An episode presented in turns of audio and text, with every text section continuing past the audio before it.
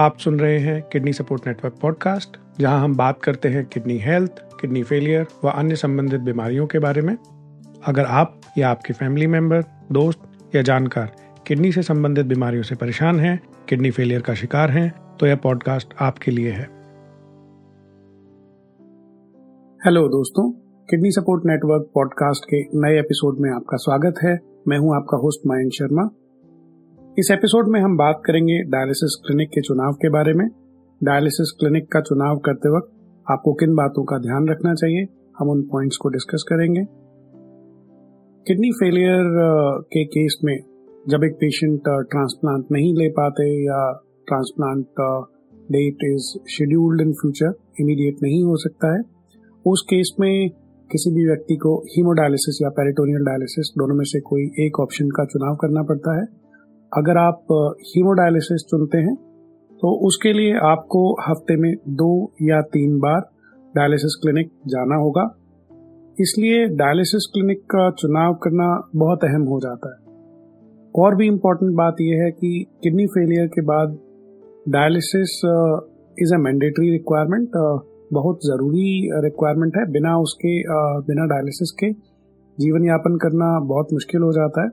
ज़िंदगी का एक अहम हिस्सा बन जाता है डायलिसिस प्रोसेस इसलिए भी बहुत ज़रूरी है कि आप अपने डायलिसिस क्लिनिक का चुनाव बहुत सोच समझ कर करें। डायलिसिस क्लिनिक का चुनाव क्यों करना इम्पोर्टेंट है? बिकॉज़ uh, हर डायलिसिस क्लिनिक uh, अलग अलग होता है। जिस तरीके से हर हॉस्पिटल अलग होता है उसी तरह से डायलिसिस क्लिनिक भी अलग अलग होते हैं। इनमें डिफरेंस हो सकता है अलग अलग इक्विपमेंट्स का वहाँ की टीम्स अलग होंगी टेक्नीशियंस अलग होंगे। अलग अलग डायलिसिस क्लिनिक अपने unique standard operating procedures SOPs का फॉलो करते हैं। अलग पेशेंट केयर प्रोग्राम और फिलोसफी के साथ में काम करते हैं। तो ये बहुत इम्पोर्टेंट uh, है कि आप इस uh, पूरे प्रोसेस को समझें और uh, उसके हिसाब से अपने लिए सूटेबल अपने लिए कंफर्टेबल डायलिसिस क्लिनिक का चुनाव करें। आइए बात करते हैं उन प्रमुख बिंदुओं के बारे में जिनका ध्यान हमें रखना चाहिए एक डायलिसिस क्लिनिक का चुनाव करते हुए सबसे पहला पॉइंट है डिस्टेंस एक डायलिसिस क्लिनिक क्योंकि रेगुलर इंटरवल पे जाना है, हर दूसरे या तीसरे दिन डायलिसिस क्लिनिक जाना है तो उस क्लिनिक का आपके घर से या आपके ऑफ़िस से क्या डिस्टेंस है, ये बहुत बेटर करता है। बिकॉज़ डायलिसिस अपने आप में एक एक्सपेंसिव प्रोसीजर है। एंड uh, उसके बाद में uh, कोई भी नहीं चाहेगा कि डायलिसिस uh, कराने के लिए हॉस्पिटल आने जाने में भी अच्छा खासा एक्सपेंस या खर्चा हो। साथ साथ टाइम का इन्वेस्टमेंट भी है ट्रेवलिंग टाइम भी बढ़ जाता है। तो इन दोनों चीज़ों को कंट्रोल करने की जितनी कोशिश आप कर सकते हैं वो करें। गूगल कर सकते हैं अपने नेफ्रोलॉजिस्ट से पूछ सकते हैं आसपास बेस्ट डायलिसिस क्लिनिक कौन सा होगा। या कौन से होंगे? एंड uh, उनमें से अपने सुटेबल डायलिसिस क्लिनिक का चुनाव कर सकते हैं। सेकंड इंपॉर्टेंट थिंग इज़ कि जो डायलिसिस क्लिनिक आपके नज़दीक है या जिसका चुनाव आप करना चाहते हैं क्या उस डायलिसिस क्लिनिक में आपके रिक्वायरमेंट के हिसाब से टाइम स्लॉट अवेलेबल है कि नहीं? सो डायलिसिस क्लिनिक में treatment generally morning shift afternoon shift या इवनिंग शिफ्ट में होता है। कुछ डायलिसिस क्लिनिक्स हैं जो नॉक्टर्नल डायलिसिस या लेट नाइट रात को भी डायलिसिस प्रोवाइड करते हैं। आपको किस शिफ्ट में डायलिसिस चाहिए, कौन सी शिफ्ट या कौन सी टाइमिंग आपके लिए सबसे बेहतर है, आपकी लाइफस्टाइल को सूट करती है, ये डायलिसिस क्लिनिक से बात करके जानना बहुत ज़रूरी है। थर्ड थिंग जो आ जाती है दैट इज़ इंश्योरेंस पैनल अगर आप कैश पेमेंट करके डायलिसिस कराना चाहते हैं तो शायद आपके लिए ये पॉइंट ये बिंदु उतना इम्पोर्टेंट नहीं होगा। पर अगर आपके पास कोई प्राइवेट इंश्योरेंस पॉलिसी है जिसके अंदर डायलिसिस कवर होता है, या आप किसी सरकारी इंश्योरेंस स्कीम का पार्ट हैं, ये आयुष्मान भारत स्कीम हो सकती है, राजस्थान में चिरंजीवी योजना है सेंट्रल गवर्नमेंट की हेल्थ स्कीम हो सकती है इट कैन बी तो अगर ऐसी किसी इंश्योरेंस स्कीम का आप पार्ट हैं या इंश्योरेंस पॉलिसी है जो आपके लिए डायलिसिस को कवर करेगी then also it is important कि आप चेक करें कि डायलिसिस क्लिनिक जो है, क्या वो आपके इंश्योरर के साथ एम्पेनल्ड है अटैच्ड है या नहीं? आप अलग से कैश दे के रिम्बर्समेंट जनरली नहीं कराना चाहेंगे that ideally should not be the first option अगर आपके पास कैशलेस फैसिलिटी है आप कैशलेस फैसिलिटी अवेल कर सकते हैं। तो that should be the first choice ये तीन एक्सटर्नल uh, फैक्टर्स हैं जो डायलिसिस क्लिनिक के अंदर के फैक्टर्स नहीं है। इन तीनों को कवर करने के बाद में डायलिसिस क्लिनिक के अंदर जब हम जाते हैं तो हमको सबसे पहले देखना चाहिए डायलिसिस क्लिनिक में जो टेक्नीशियंस और नर्सेस की टीम है जो हमें डायलिसिस प्रोवाइड करेगी how good is that team उस टीम से मिले बात करें जाने उनके एक्सपीरियंस के बारे में it is going to become a very important factor आपके overall dialysis programme dialysis outcome और हेल्थ के लिहाज से ये टीम बहुत इंपॉर्टेंट है बिकॉज़ हर डायलिसिस सेशन के दौरान यही टीम होगी जो आपको डायलिसिस प्रोवाइड करेगी। डायलिसिस टेक्नीशियंस का रोल बहुत अहम हो जाता है एक डायलिसिस पेशेंट के लिए। सो so, प्रेफर कीजिए जहाँ आपको डायलिसिस टेक्नीशियंस या डायलिसिस क्लिनिशियंस की टीम अच्छी मिले, जिससे आप कंफर्टेबल हो नॉलेज और एक्सपीरियंस टीम हो, वहाँ पर डायलिसिस लें। उसके बाद पॉइंट जो हमें कंसिडर करना चाहिए दैट इज़ डायलिसिस में यूज़ होने वाला पानी। बहुत सारे लोगों को शायद ये इल्म नहीं होगा, ये जानकारी नहीं होगी कि डायलिसिस के दौरान बहुत बड़ी मात्रा में पानी का इस्तेमाल होता है। और इस पानी की quality as close to H two O होनी चाहिए as it is possible means पीने का पानी बिल्कुल भी यूज़ नहीं कर सकते हैं डायलिसिस में. It has to be as near to zero TDS but सिर्फ़ टीडीएस नहीं है, और बहुत सारे पैरामीटर्स हैं, जिन पे इस डायलिसिस में इस्तेमाल होने वाले पानी को मेजर या चेक किया जाता है.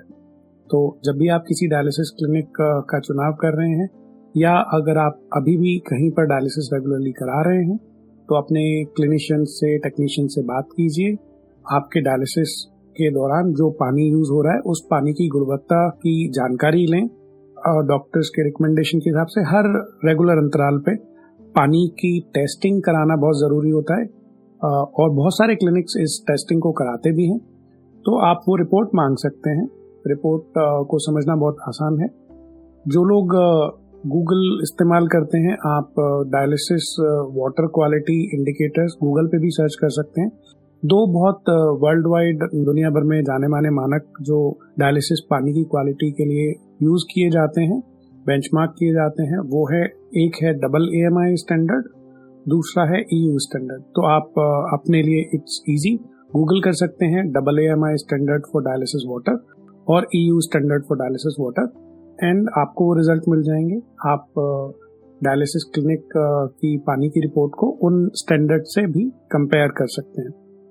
पानी की गुणवत्ता की इम्पोर्टेंस इसलिए बढ़ जाती है बिकॉज़ अगर हम कंपेयर करें तो एक हफ़्ते में आ, हम as a normal human being लगभग 30 से 35 लीटर पानी पीते हैं डायरेक्ट ड्रिंकिंग और बाकी अदर सोर्सेज से tea coffee liquid food etcetera उसके कंपैरिजन में अगर हम डायलिसिस की बात करें तो सिर्फ़ चार घंटे में 120 लीटर पानी हमारे ब्लड के बहुत क्लोज कांटेक्ट में आता है। इसलिए उस पानी की गुणवत्ता बहुत इंपॉर्टेंट हो जाती है। एंड uh, आपको ये ही पता होना चाहिए कि अगर उस पानी की गुणवत्ता में जरा सा भी कंप्रोमाइज होगा आपकी हेल्थ के लिए आपकी लॉन्जिविटी के लिए ये बहुत हानिकारक हो सकता है। तो इस बात का बहुत ध्यान रखें कि आप किसी भी डायलिसिस सेंटर में जहाँ आप अभी डायलिसिस कराते हैं या कहीं और डायलिसिस कराने का प्लान कर रहे हैं। डायलिसिस कराने से पहले वहाँ के डायलिसिस वाटर की क्वालिटी को ज़रूर चेक करें। वहाँ के आरओ वाटर की क्वालिटी को ज़रूर चेक करें, जिससे वो डायलिसिस में इस्तेमाल करने वाले हैं। अगली चीज़ आ जाती है डायलिसिस मशीन्स मैं कोई भी स्पेसिफिक डायलिसिस मशीन रिकमेंड नहीं करूँगा कि फ्रिसनियस की डायलिसिस मशीन पे कराइए डायलिसिस या निप्रो की डायलिसिस मशीन पे कराइए या किसी और की डायलिसिस मशीन पे कराएँ। इम्पोर्टेंट इज़ वो मशीन क्या पैरामीटर्स रिकॉर्ड कर रही है। एक स्पेसिफिक पैरामीटर जो आपको ध्यान रखना चाहिए, वो है यूरिया क्लियरेंस या के टी बाय वी ये एक इंडिकेटर है एक मानक है, जो जनरली मशीन्स आजकल मशीन्स में स्टैंडर्ड आता है। इस पैरामीटर से आप चेक कर सकते हैं। आपके चार घंटे के डायलिसिस के एंड में क्या आउटकम निकला डायलिसिस की इफेक्टिवनेस कितनी थी? तो एक बेसिक इंडिकेटर है अक्रॉस नेफ्रोलॉजी इंडस्ट्री इस मानक को इस्तेमाल किया जाता है डायलिसिस की क्वालिटी या गुणवत्ता को आ, मापने के लिए। तो आप चेक करें जिस भी डायलिसिस क्लिनिक में आप डायलिसिस करा रहे हैं या डायलिसिस क्लिनिक को इवेलुएट कर रहे हैं, क्या वहाँ की मशीन्स में जिन पर आपको डायलिसिस प्रोवाइड किया जाएगा के टी बाई वी रिकॉर्ड करने की फैसिलिटी है? अगर नहीं है तो क्या ऑल्टरनेट है जो वो डायलिसिस क्लिनिक आपको प्रोवाइड कर सकते हैं? सिर्फ़ इस एक पैरामीटर को जान लेने से आप बिना किसी ब्लड टेस्ट के ये एक एटलीस्ट जान सकते हैं कि चार घंटे के डायलिसिस के बाद आपको कितना इफ़ेक्टिव डायलिसिस कितना इफ़ेक्टिव ब्लड का प्योरिफिकेशन हुआ। इसके इंडिकेटर्स 1.2 टू 1.4 टू 1.8 अलग अलग पेशेंट्स के लिए अलग अलग हो सकते हैं। अलग अलग डायलिसिस में आउटकम अलग अलग आ सकता है। इसकी डिटेल जानकारी बेस्ट है, आप अपने नेफ्रोलॉजिस्ट से लें। उनसे पूछें कि आपको क्या KT by V target achieve करना चाहिए आफ्टर एवरी डायलिसिस और अगर वो आप अचीव नहीं कर पाते हैं तो आपको टेक्नीशियन से या डॉक्टर से क्या बात करनी चाहिए? ये चीज़ें आप अपने नेफ्रोलॉजिस्ट से पूछें। सातवां पॉइंट आता है डायलेजर का। सो so, डायलेजर को हम आर्टिफिशियल किडनी भी कहते हैं। डायलेजर जनरली हम लोग इंडिया में रीयूज करती है एक बहुत बड़ी पॉपुलेशन मेजर रीजन इज़ कि डायलेजर को सिंगल यूज़ करने से उसकी कॉस्ट काफ़ी बढ़ जाती है।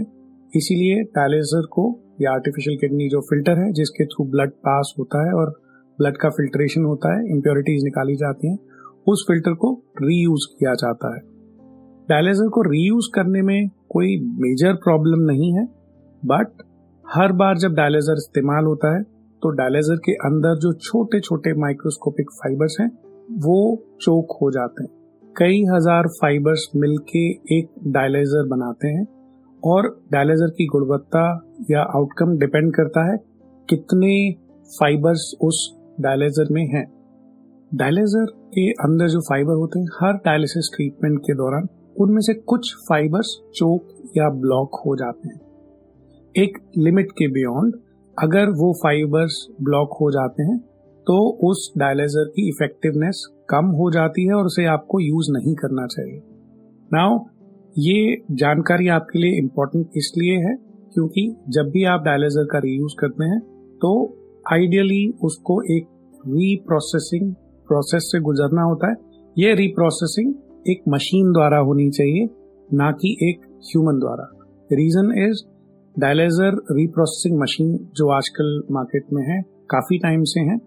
ये ऑटोमेटिक मशीन है जो ना सिर्फ़ डायलाइजर को क्लीन करती है डिसइंफेक्ट करती है बट ये भी चेक करती हैं, कहीं डायलाइजर के अंदर कोई छोटी सी डैमेज तो नहीं है ब्लड का लीकेज तो नहीं है, और डायलाइजर के कितने फाइबर्स अभी भी एक्टिव हैं, कितने फाइबर्स हैं जो चोक हो गए हैं, इन पैरामीटर्स को वो चेक करती है।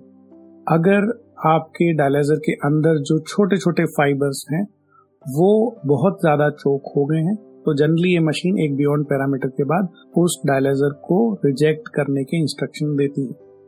ये चेकिंग एक्चुअल uh, में कोई भी इंसान नहीं कर सकता।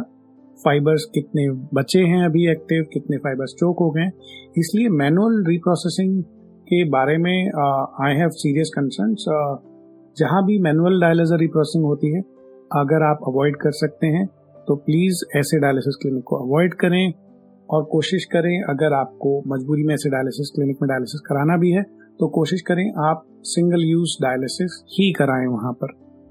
एक और चीज़ आपको ध्यान रखनी है, अगर आपके वायरल मार्कर्स पॉजिटिव हैं for hepatitis B hepatitis C या एचआईवी तो प्लीज़ इंश्योर करें आप सिंगल यूज़ डायलिसिस ही कराएँ डायलिजर का या फ़िल्टर का रीयूज कदई ना करें, क्योंकि इससे बाकी लोगों को ये इन्फेक्शन होने के चांसेस बहुत बढ़ जाते हैं। Generally dialysis clinic across the country across the world viral marker positive patients का डायलिजर रीयूज या कंज्यूमेबल रीयूज नहीं करते हैं। पर अगर आप किसी ऐसे डायलिसिस क्लिनिक में जा रहे हैं जहाँ पे आपको एश्योरेंस दिया जाता है कि आपका वायरल मार्कर पॉजिटिव होने के बावजूद डायलिजर और कंज्यूमेबल्स रीयूज किए जाएँगे कॉस्ट बचाने के लिए तो कृपया करके ऐसे डायलिसिस क्लिनिक से बहुत दूर रहिए, वहाँ डायलिसिस बिल्कुल न कराइए। कई बार हम जब डिस्कस करते हैं तो टेक्नीशियंस या डायलिसिस क्लिनिक में इंफॉर्मेशन मिलती है कि हम तो सिर्फ़ पाँच बार या छह बार या मैक्सिमम सात बार डायलिजर रीयूज करते हैं। या हम मैनुअल रिप्रोसेस करते हैं बट हम सिर्फ़ चार बार डायलिसर को रीयूज करते हैं। सो so, ये एक बहुत बड़ी मिसकंसेप्शन है बहुत बड़ी भ्रांति है। डायलिजर के अंदर जो फाइबर्स हैं वो पहले डायलिसिस के बाद भी काफ़ी हद तक चोक हो सकते हैं और कई बार दो तीन या दस डायलिसिस प्रोसेस के बाद भी वो चोक नहीं हो सकते। एंड इस चीज़ को मेजर करने के लिए ही डायलिजर रिप्रोसेसिंग मशीन्स को बनाया गया है। तो अवॉइड करें मैनुअल डायलिजर रिप्रोसेसिंग जहाँ पर भी हो ऐसे क्लिनिक्स को अवॉइड कर सकते हैं, या फिर आप अगर ऐसे क्लिनिक में डायलिसिस करा रहे हैं तो आप ऐसे क्लिनिक में सिंगल यूज़ डायलिसिस प्रेफर कर सकते हैं, जहाँ डायलिजर या बाकी कंज्यूमेबल को एक बार ही इस्तेमाल किया जाता है। इसके बाद कोशिश करें डायलिसिस शुरू होने से पहले बिफोर यू डिसाइड आपका चुनाव फाइनल करें, उससे पहले डायलिसिस क्लिनिक का टूर लें, अपने टेक्नीशियंस को बोलें कि वो एक बार आपको डायलिसिस क्लिनिक का टूर कराएँ। वहाँ की हाइजीन कंडीशंस देखें साफ़ सफ़ाई की कंडीशंस देखें। कोशिश करें, अगर आप वहाँ एग्जिस्टिंग पेशेंट्स जो डायलिसिस ले रहे हैं या अपनी शिफ्ट का इंतज़ार कर रहे हैं, बाहर बैठे हुए हैं, उन पेशेंट से या उनके अटेंडेंट से बात करें। समझें उस डायलिसिस क्लिनिक के बारे में, वहाँ का स्टाफ कैसा है। इन सब बातों के बारे में इन सब चीज़ों के बारे में डिटेल में समझने की कोशिश करें। ये छोटी छोटी जानकारियाँ आपके लिए बहुत अहम हो सकती हैं। आपके डायलिसिस की क्वालिटी इससे बहुत इम्प्रूव या चेंज हो सकती है। uh, मुझे लगता है इतनी बातें अगर आप ध्यान रखेंगे तो आप as an active participant in your dialysis care काफ़ी हद तक चीज़ों को इम्प्रूव कर पाएँगे। मुझे उम्मीद है आप इन बातों का ध्यान रखते हुए एक बेहतर डायलिसिस क्लिनिक का चुनाव कर पाएँगे। इस एपिसोड में इतना ही। किडनी सपोर्ट नेटवर्क पॉडकास्ट के नए एपिसोड में आपसे मुलाकात होगी। तब तक के लिए धन्यवाद। शुभ दिन। पॉडकास्ट सुनने और हमारी जर्नी का हिस्सा बनने के लिए आपका शुक्रिया। अगर आपको इसमें दी गई जानकारियाँ उपयोगी लगी तो आप किडनी सपोर्ट नेटवर्क पॉडकास्ट को सब्सक्राइब और फॉलो कर सकते हैं। अगर आपके पास कोई सवाल है जो आप मुझसे या हमारे किडनी रोग विशेषज्ञों से पूछना चाहते हैं या आपके पास कोई सुझाव है तो आप हमें podcast at kidney support network dot com पर ईमेल करके बता सकते हैं।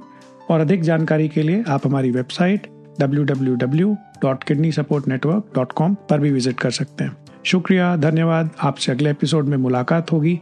तब तक के लिए प्लीज़ स्टे हेल्दी शुभ दिन।